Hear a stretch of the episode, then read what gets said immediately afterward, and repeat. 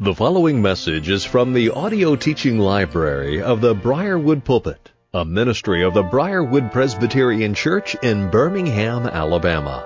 Our speaker is Dr. Harry Reeder, Senior Pastor of Briarwood Presbyterian Church. It is our hope and prayer that this message will equip and encourage you in your walk with Christ, and as a result, you will be used by our Lord as an instrument of change to further His kingdom and bring honor and glory to the name of Christ. Here now is our pastor teacher, Harry Reeder.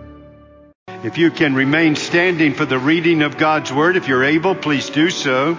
And the rest, if you will, if you will turn in your Bibles with me to Romans chapter 3.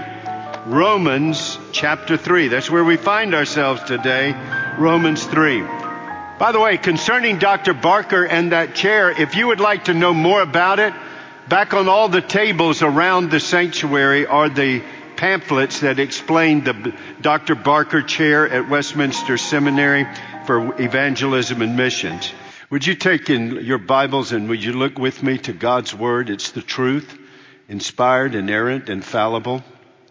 And hear what the Lord says to us as we arrive now in our 15th study on the gospel of God expounded by Paul in this letter to the Romans. Here's what we look at in chapter 3 and verse 1. Then what advantage has the Jew? Or what is the value of circumcision? Much in every way. To begin with, the Jews were entrusted with the oracles of God. Well, what if some were unfaithful? Does their, uh, does their faithlessness nullify the faithfulness of God? By no means. Let God be true, though every man, every one, were a liar, as it is written, that you may be justified in your words and prevail when you are judged. But if you, if your, if our unrighteousness serves to show the righteousness of God, what shall we say? That God is unrighteous to inflict wrath on us? I speak in a human way. By no means. For then how could God judge the world? But if through my lie, God's truth abounds to his glory, why am I still being condemned as a sinner? And why not do evil that good may come? As some people slanderously charge us with saying. Their condemnation is just. The grass withers, the flower fades, the word of our God abides forever. By his grace and mercy may his word be preached for you. Please be seated. So the apostle Paul continues to bring us before the reality of the judgment seat of God. The reality of our sins, the reality of our helplessness, the reality of our hopelessness, We've been in this now for 15, this is our 15th sermon, and 10 of those have addressed this issue of judgment because the length of time that Paul has given to it, all the way from Romans 1, 18, through chapter 3 and verse 23. Yes, chapter 3, verse 23. We're not at the end of this yet. He continues to relentlessly bring the reality of the judgment seat and the reality of the divine indictment against everyone who stands in the divine court of judgment and everyone will stand there unless their names are written in the book of life because they have come to Christ as their Lord and Savior to save them from their sins. Now as he continues to work his way through this, remember he has already given us the taste of what he's going to start unfolding in chapter four. Those positive statements of the saving power and grace of the Lord Jesus. That gospel, that good news of God. He's, he gave us a taste, a little profile of it, Romans 1, uh, verses 16 and 17. He says, I'm eager to preach the gospel. I am not ashamed to preach the gospel. And he says, why? Because of this. I am not ashamed of the gospel for it, the gospel, is the power of God unto salvation to everyone who believes, to the Jew first and also to the Gentile. For in it, the gospel, the righteousness of God is revealed from faith to faith, just as it is written, the righteous shall live by faith. You're not saved by works, but by faith in Christ, whose righteousness, His work, is what redeems you. And the power of God to raise dead sinners to life. That's the good news. But you see, the good news of God's grace revealed isn't going to be understood until the occasion for God's wrath to be revealed. As the next verse says, for the wrath of God is revealed against all ungodliness and unrighteousness of man. And so he begins to tell us why this is good news. I've thought about how can I maybe get us um, this section that I just read to put it in its context of what he is doing on this foundational doctrine of the gospel called the judgment that reveals, the day of judgment reveals that there are none worthy of the new heavens and the new earth. We are all worthy of God's judgment. And who is it that in the day of the judgment will hear, enter in instead of depart from me? Enter into the new heavens and the new earth instead of depart to Gehenna, the lake of fire. Well, here's the way I thought I'd do it. Paul is dealing with this doctrine of the judgment, and let me put, can I frame it for you? These chapter 1 verse 18 all the way through chapter 3 and verse 20. Let me try to give you a framing. Framing has four sides. So here's the first thing to see. The apostle Paul is relentlessly bringing before us the reality that God's wrath is revealed now with measure as a warning of the day when God's wrath will be revealed without measure. God's temporary wrath that warns you of the eternal wrath of God to which there is no remedy yet to come. So he is relentlessly doing that. Why is he relentlessly bringing this judgment? Before us? Well, I can give you one reason. Who in the Bible spoke on the judgment day more than anybody else? Now you know what to answer. What's the safe answer for every Christian when they're asked a question from the pulpit? Jesus. There's your safe answer. It's Jesus that spoke on the judgment more than anyone else. And Paul realizes that the judge, the doctrine of the judgment isn't simply what you got to understand to appreciate the gospel. The gospel, uh, the doctrine of the judgment is a foundational doctrine to the, to the gospel. Why? Because you won't ever be brought up to be saved by grace until you're brought down to see you're a helpless and hopeless sinner under the wrath of God. Now, the grace of God that's greater than our sin is amazing. So he is relentlessly bringing to us the appointment that we all try to forget and deny as if it's not coming. It is appointed unto men once to die and then the judgment. The second, let me, now let me put the second piece of the frame in on what he's doing in chapter 1 and verses 18. The second thing is, is Paul is making you realize there's one judgment. It has multiple purposes now. It has multiple purposes. It reveals who's in the book of life and who's not in the book of life. It's a judgment that will deal with the stewardship of believers. It's a judgment that will, is doxological. It shows us how much we've been saved to the praise of God. It shows to the world that mocks Christians what God was doing and it shows the reality of sin and helplessness and whether you're in Christ or not in Christ. It has multiple dynamics dynamics. There aren't multiple judgments. There's one judgment, one judge, and there are multiple dynamics that take place through it. But secondly, what you need to see is Paul is operating like a prosecuting attorney. He is, he is bringing everybody before the bar of divine judgment to hear the verdict. Guilty. Guilty. Guilty. There is none who is innocent. No, not one. There is none who is righteous. No, not one. All have sinned and come short of the glory of God. He is relentlessly doing it because he knows unless you know that, you will try to fix things yourself. Instead of giving up on yourself, dying to yourself, and confessing your sins and coming to Christ who saves us. For if we confess our sins, He is faithful to forgive us and to cleanse us. But you won't confess until you know you're a sinner and you won't confess until you know you can't save yourself, and you won't confess until you know that Christ, who hates sin, loves to save sinners to be his people. Then you come. That's why this prosecuting attorney, uh, is working every case against every one of us. Number three, number three, he is dismantling every false defense, defensive strategy you may come up with. He is dismantling every false strategy he, you may come up with.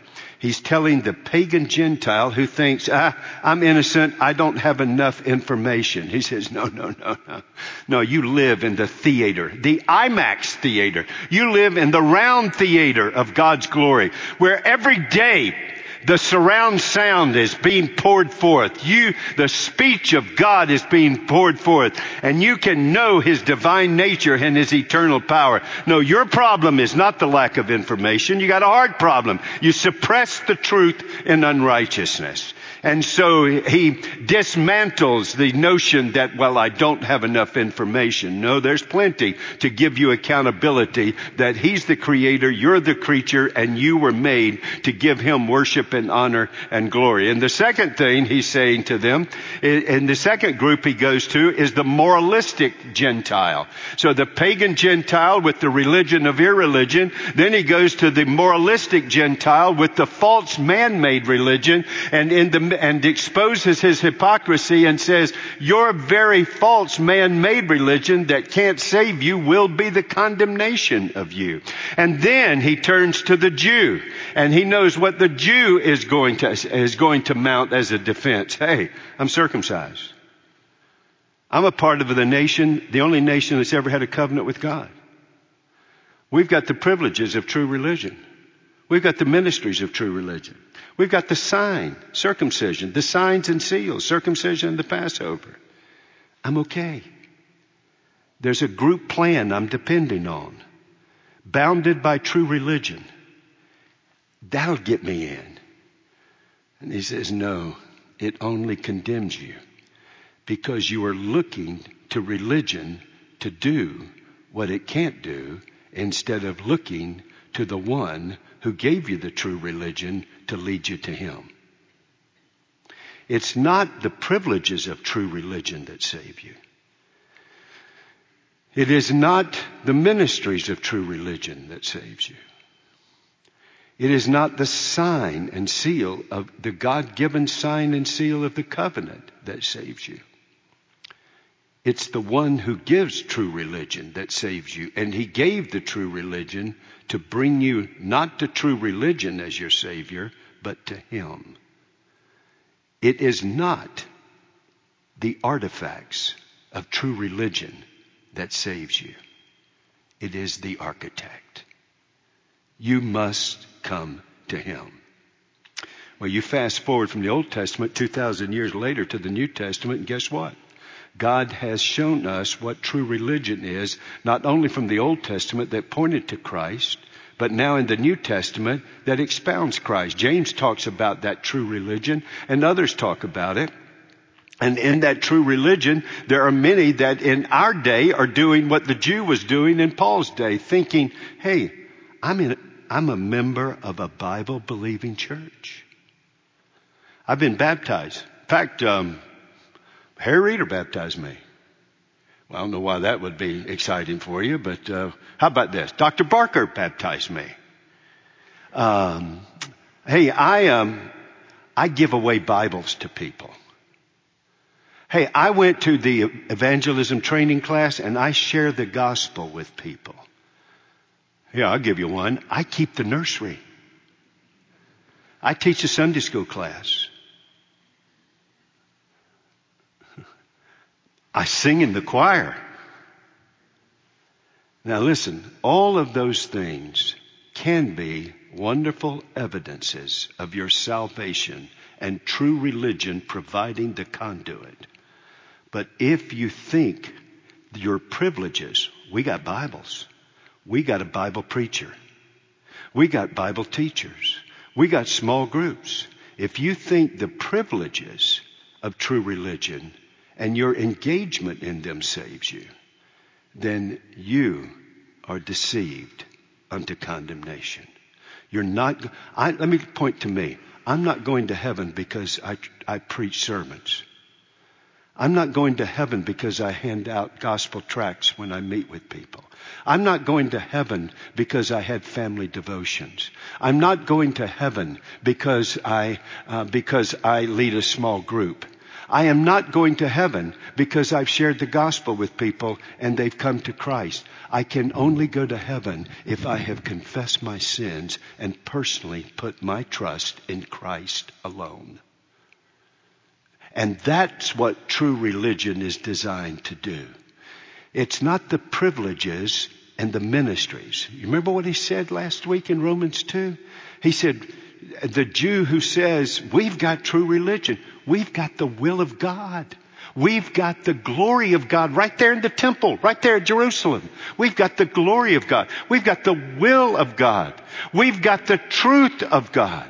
We've got the worship of God. Look at all these privileges. In fact, we got God. He's over there in the Holy of Holies. We've got a covenant relationship with Him. And look at our ministries. We who are instructed now instruct the foolish. We who were guided with God's will now guide those in darkness. We who have been taught now teach our children. And He goes through all of the privilege, all the ministries that the privileges call for. And we got the privileges and we do the ministries. And, and listen, God's got one sign, circumcision. We're even called the circumcision. We've got circumcision. And then he says this. He says those artifacts, those privileges, those ministries, they don't save you. Let me give you the fourth piece of that frame. He not only relentlessly brings the reality of the judgment, not only relentlessly brings the prosecution of our guilt before God, and not only dismantles our strategies. Number four, He's doing all of this to point you, unlike any other prosecuting attorney. He wants to lose your case. So he's pointing you to the only advocate for you, the only defense attorney for you, Jesus, who casts down the accusations and the accuser of the brethren. In Christ, there is no charge. Who will lay a charge against God's elect? It's God, Christ, who justifies. Who is it to condemn? It is Christ Jesus who died, yes, rather who was raised, who is at the right hand of the Father, who even now intercedes for us. And who can be against us if God be for us? And what can separate us from the love of God in Christ? No, in Christ we are more than conquerors. He's doing this not that you go to hell, but that you flee the wrath to come and not go to irreligion, false religion, or even true religion to save yourself, but go to Christ alone. That's why the angel said, Joseph, you will call his name Yeshua Yahweh saves. You shall call his name Yeshua, for he will save his people. Who will save? Not the religion he gives. Who will save? He will save. He will save his people from their sins. It is a trustworthy statement deserving full acceptance that Christ Jesus came into the world to save sinners. He didn't just send a religious protocol that was true. He sent the religious truth and paradigms to bring you to Christ, to nurture you in Christ, and to send you out to serve Christ. Well, Paul then decides I know what those people, in fact, I have had this. Do y'all remember last Sunday if you were here? Do you remember I finished with an illustration from a, from one of George Whitefield's sermons where he said he had a dream and he went to heaven and Gabriel said, he said to Gabriel, are there any Presbyterians? Are there any Baptists? Or? He said, no, no, no. Well, who's in heaven, uh, Gabriel? Well, Christians. That's who's in heaven. And then he says, I went to, went to the, the gates of hell and I said to Lucifer, um, are there any, are there any Presbyterians? Are there any Baptists? And, Lucifer said, oh yeah, yeah, they're here. We got some here. Any Christians? Oh no, no, no. They're all there in heaven. Folks, last Sunday was not the first time I've ever used that illustration. In fact, I do remember the first time I used it. It was in a little small Presbyterian church when I was just beginning my ministry.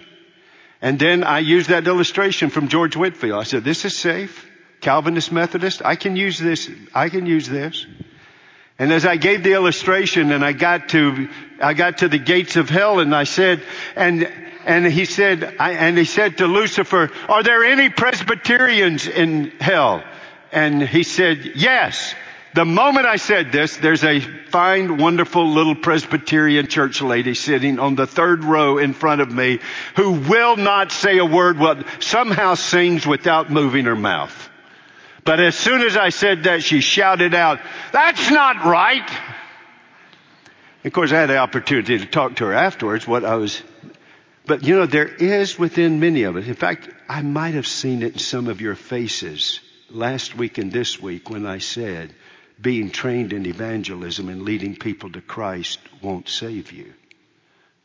Yeah, uh, what, what, are you, wait, wait.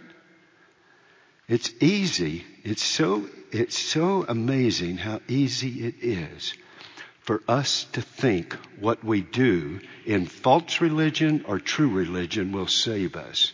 If it could, his son would not have gone to the cross. He'd just say, buck up, do better. It can't save you. But now Paul knows.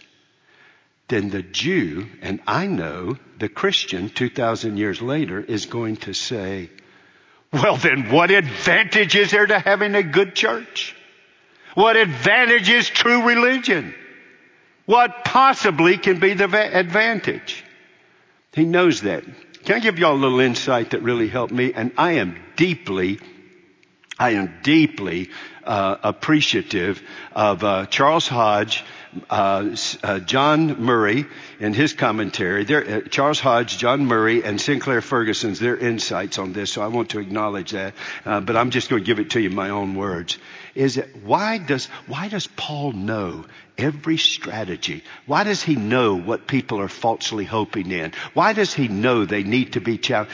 Why does he know this? Well, there's three reasons. Number one, he knows what people need to deal and how to dismantle their, their, their strategies, their defense strategies that are inadequate, incompetent, and actually add to their condemnation. He knows what they are because he knows the Word of God, and in the Word of God, people have had those strategies ever since the garden ignorance, false religion, are, te- are trying to make true religion a savior instead of an instrument to lead you to the savior.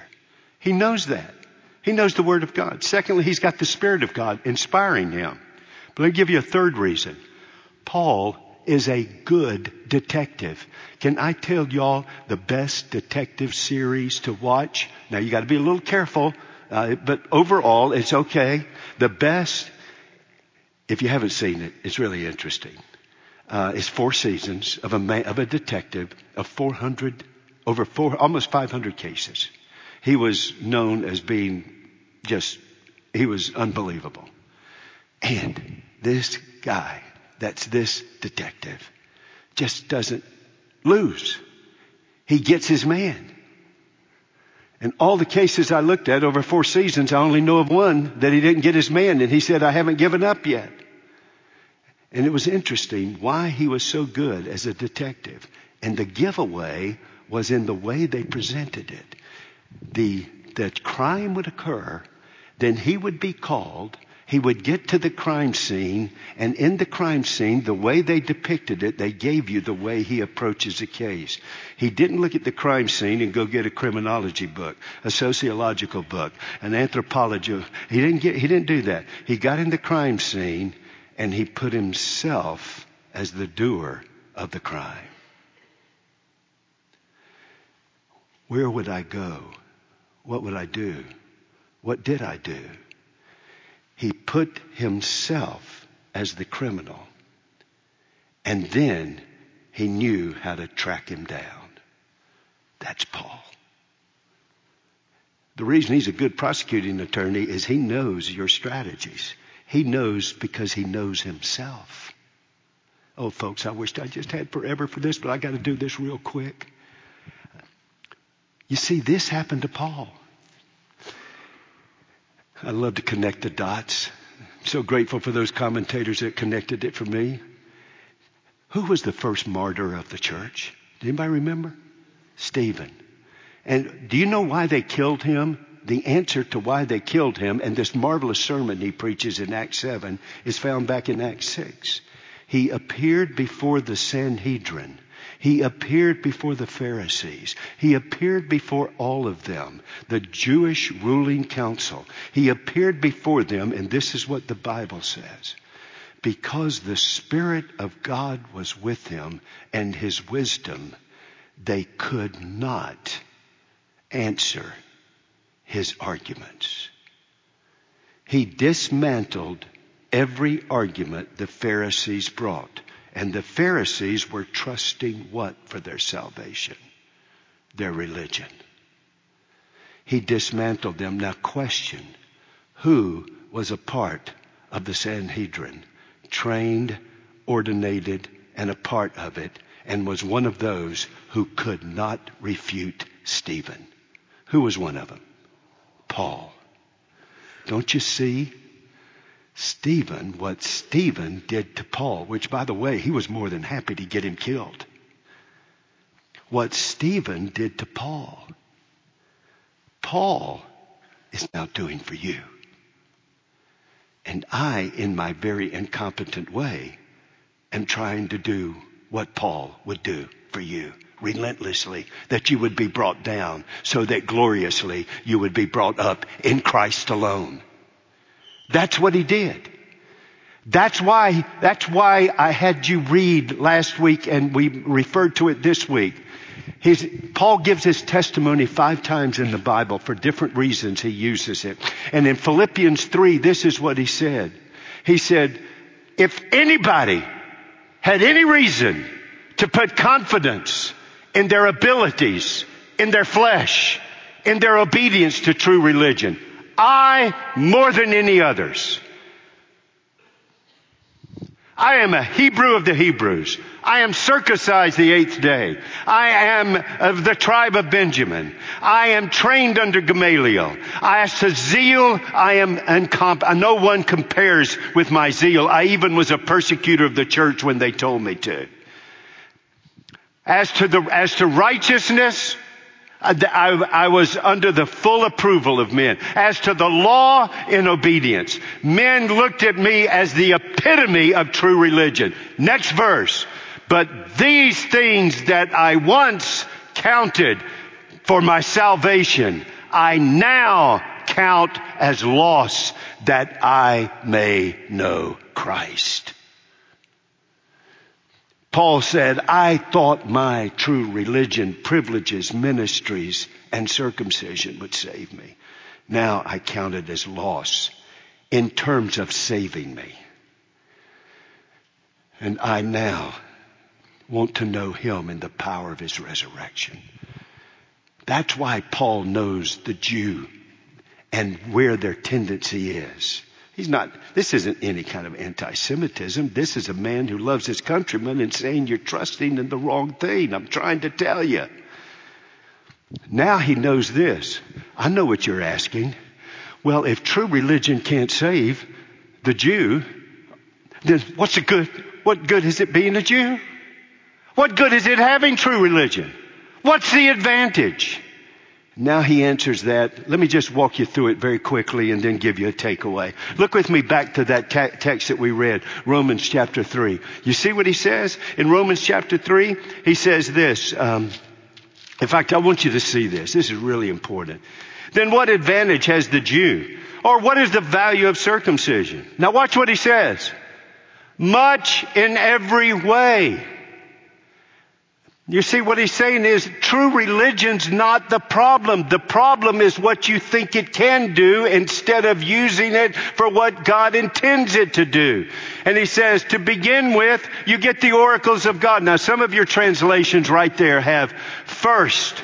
And then people will say, look, that says first, the oracles of God. Then you read the rest of the paragraph and there's not a second. Look, Paul made a mistake. Why do you say the Bible's inerrant? That's a tough t- passage to translate. ESV's got it better.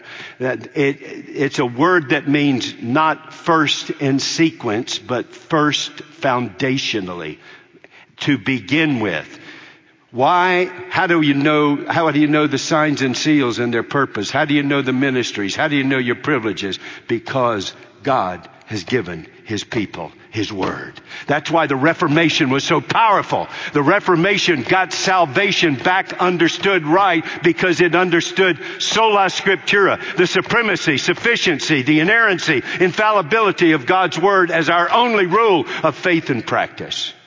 And because of that, now we can understand what God has given us in true religion and the value of true religion in every way when you're based upon the Word of God. And what did Jesus say about the Word of God? You search the Scriptures because you think that in them you have life, but they bear witness of me. The Word of God that brings us the life, the religion, the sacred way of life with accuracy is there to bring you to Christ. That's the purpose of it. And so he then says, in every way, because they've given the oracles of God. Then, then notice what he says. He goes to another. He says, well, what if some were unfaithful? Does their faithlessness nullify the faithfulness of God? Paul, you're pointing out all these Jewish people that you say are lost because they didn't have faith in Christ and because they, they didn't put their trust for salvation in the Lord. They put their trust for their salvation in religion. Well, was there, did their unfaithfulness rule out God's faithfulness? He says, no, no. In fact, pointing out their faithlessness and their condition as lost until they come to the God of grace and mercy to save them, not the religion God gave, but to God who gives salvation to you. And he says, let me answer it this way. By no means let God be true though everyone were a liar. God's promises are true. They're yes and amen in Christ. Then he does, boy, this is a stroke of genius. He then goes immediately to a quote from Psalm 51. Psalm 51 written by, anybody take a guess? Can't hardly miss this one. David.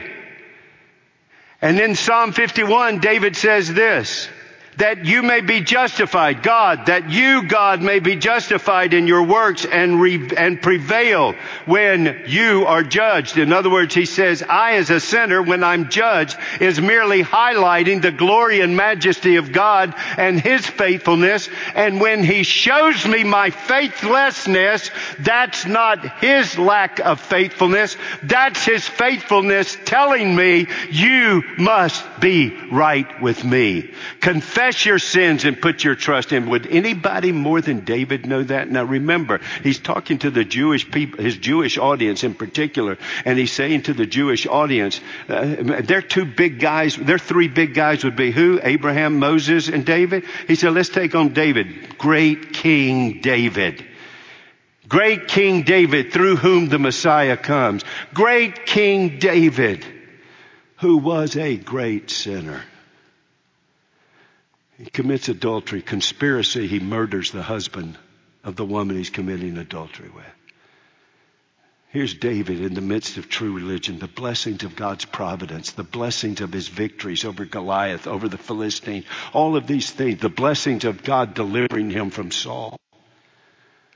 And then instead of humility, he rises up in arrogance.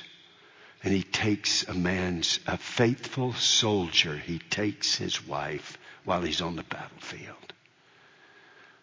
To get rid of his guilt, he decides, I won't confess it, I'll just get rid of the man. And he gets him in a position to be killed. What does God do? True religion. God has preachers. And preachers who know you don't get saved by your fame or by your true religion. You get saved when you confess your sins and cast yourself upon the God of grace. His name was Nathan. And he came to David, this nondescript preacher, and he looked David in the eye and he preached a sermon and he ended it with an illustration. There's a rich man who has one sheep. There's a rich man who has all of these sheep and there's a poor man that has one sheep and the rich man killed the poor man to get his one sheep. What should we do with the rich man? David. And David said, kill him. And Nathan said, You're the man. And what did Nathan do? He preached the word. There's the blessing of true religion. The word of God. Those called to preach. Small groups, discipleship, nurturers, godly fathers, godly mothers those are those wonderful blessings that can't save, but when doing what they ought to do, point you to Savior. Is there any advantage of true religion and all of its blessings? Yes. They can't save, but they can point you to the Savior. They can nurture you in the Savior when you get off track. So what does David do? He writes the greatest statement of repentance that you'll find in your Bible. It's Psalm 51. And he says in it, not only God, you are righteous when you judge. I, my mouth is shut. Let every mouth be shut because God alone speaks truth and every man is a liar. And he acknowledges the righteousness of God. He acknowledges the truthfulness of God. He confesses his own sin. He doesn't say, God patch me up. Just give me a little hand up here. He says, God created me a clean heart. Forgive all of my transgressions that I have sinned against you. And God gloriously redeems him. God gloriously restores him. See the advantage of true religion used truly. The artifacts bring you to the architect. That's what they do. And then he writes a second great psalm. What does he write next? Don't say Psalm 52. He then writes Psalm 32. You can almost feel it. How blessed is the man to whom the Lord does not impute iniquity, whose sin is forgiven, whose transgressions are covered. In that Lord is life evermore. There's that advantage you see, that small group, that accountability group, that congregational community, the preaching of God's Word, as incompetent and inadequate the preacher is, yet the presence of the Spirit of God, the worship of God in spirit and in truth, the confession of sin, all of those things, they can't save. They are designed to bring you to the Savior, grow you in the Savior, and send you for the Savior. There's their advantage. They are of great advantage. And then he goes on to just finish his thought, and I'll finish it and then give you the takeaway. He then finishes his thought this way. But oh, this, hey, this is something else you got to see. Look, but if, now watch, Paul just got personal. Look at the plural personal pronoun. But if our, you see, our, mine, if our, not just you, he's saying me, if our unrighteousness serves to show the righteousness of God, what shall we say? That God is unrighteous to inflict wrath on us? I speak in a human way. By no means. For then how could God judge the world? But if through, now watch, he went from a plural personal, now he goes to a personal personal. But if through my life, see folks, that's why I'm telling you, I think he's been through this. He knows to give it to his countrymen because it came to him through Stephen. Stephen showed him his hope was in the wrong place. His hope was in true religion instead of the God who gives the true religion designed to bring you confessing your sins back to him and to be nurtured by him. He knows this. He knows it personally. He has stepped into the crime season, said the crime, and he has said, I'm the criminal. I see what you're going to say because I said it.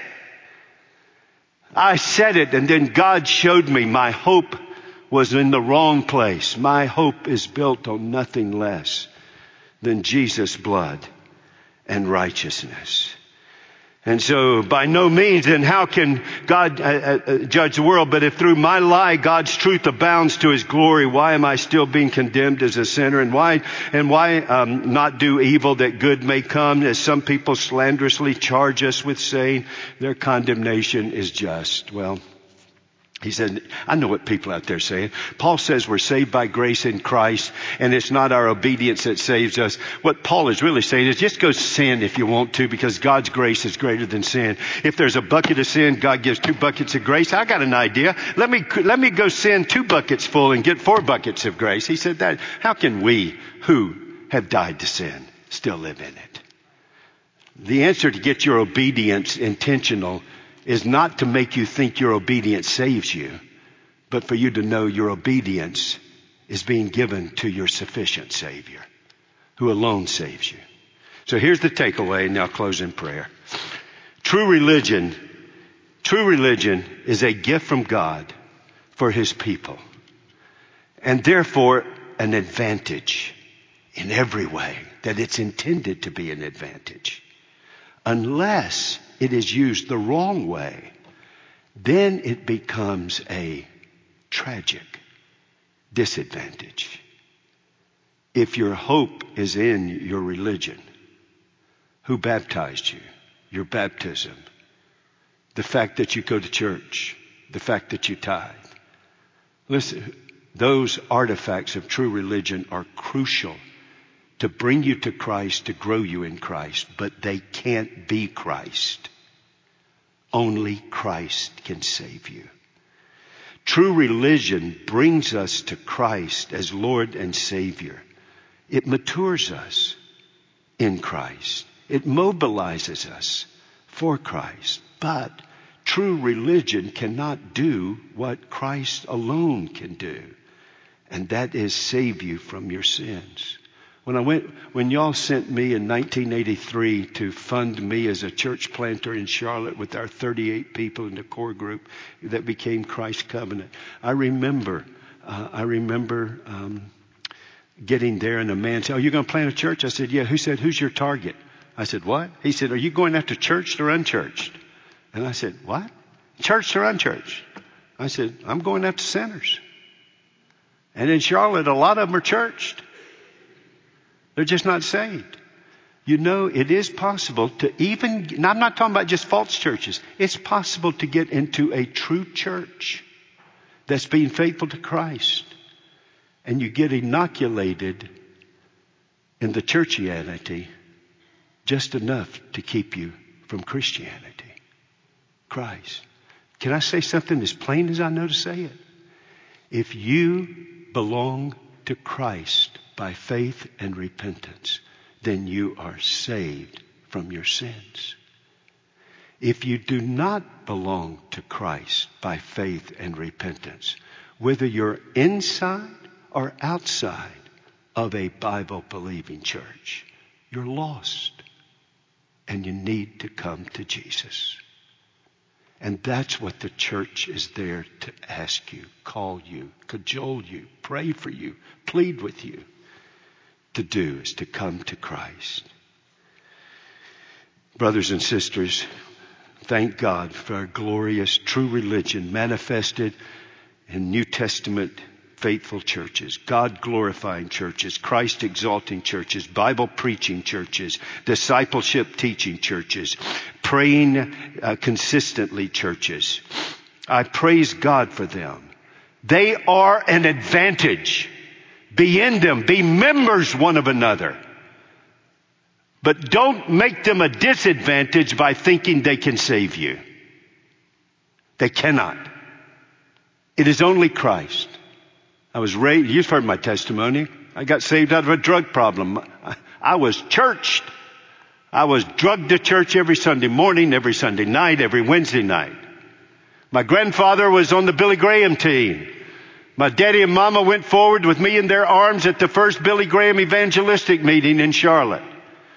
I got the names, I got the time, I've got the event, I got it all around me. I just didn't have Jesus. And at age 20, God broke in.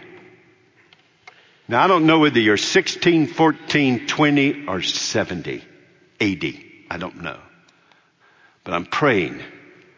If you think being in the orbit of true religion is going to save you, I'm praying you'll break in before the day of judgment when there is no opportunity for salvation. I don't want you to get there thinking that's your defense. Your defense is that you know Christ, and by Christ's blood you are written in the Lamb's book of life. That's why we have true religion. That's why we are engaged in true religion. To come to Christ, grow in Christ, and then go for Christ. Not to think true religion can save us, but Christ alone. Pray with me. Father, thank you for the moments we could be together. May I just say something as I close this prayer? If today you've not yet come to Christ, there'll be people up here to my left and right, and you want to pray with them, and God's broken through. God's broken through. And you know, whether it was inadvertently or purposefully, self deception has made you think I'm saved because I'm in a church. We're saved because the church points us to Christ, in Christ. And may I call you to that Savior. There are those here who will pray. That's what Briarwood's, Briarwood's not here. I mean, praise the Lord for, to be members in a, in a true church that's seeking, not imperfect, but true, that's trying to grow and wants you to grow. But the first thing we're here to do is point you not to us, but to Him. Come to Christ this day. There'll be those to pray with you. And then God, help your people grow. Help us to be faithful in the pursuit of true religion, which number one never offers itself in place of Christ, but gives ourselves to bring men and women to Christ, to grow them in Christ, and to send them out for Christ. And thank you for the blessed advantages to be with your people. In Jesus' name, amen. You have been listening to a message by Harry Reeder, Senior Pastor of Briarwood Presbyterian Church in Birmingham, Alabama. For more information on the resources available through Briarwood Presbyterian Church, or for more information on the teaching ministry of Pastor Reeder, visit us at briarwood.org or call 205 776 5200.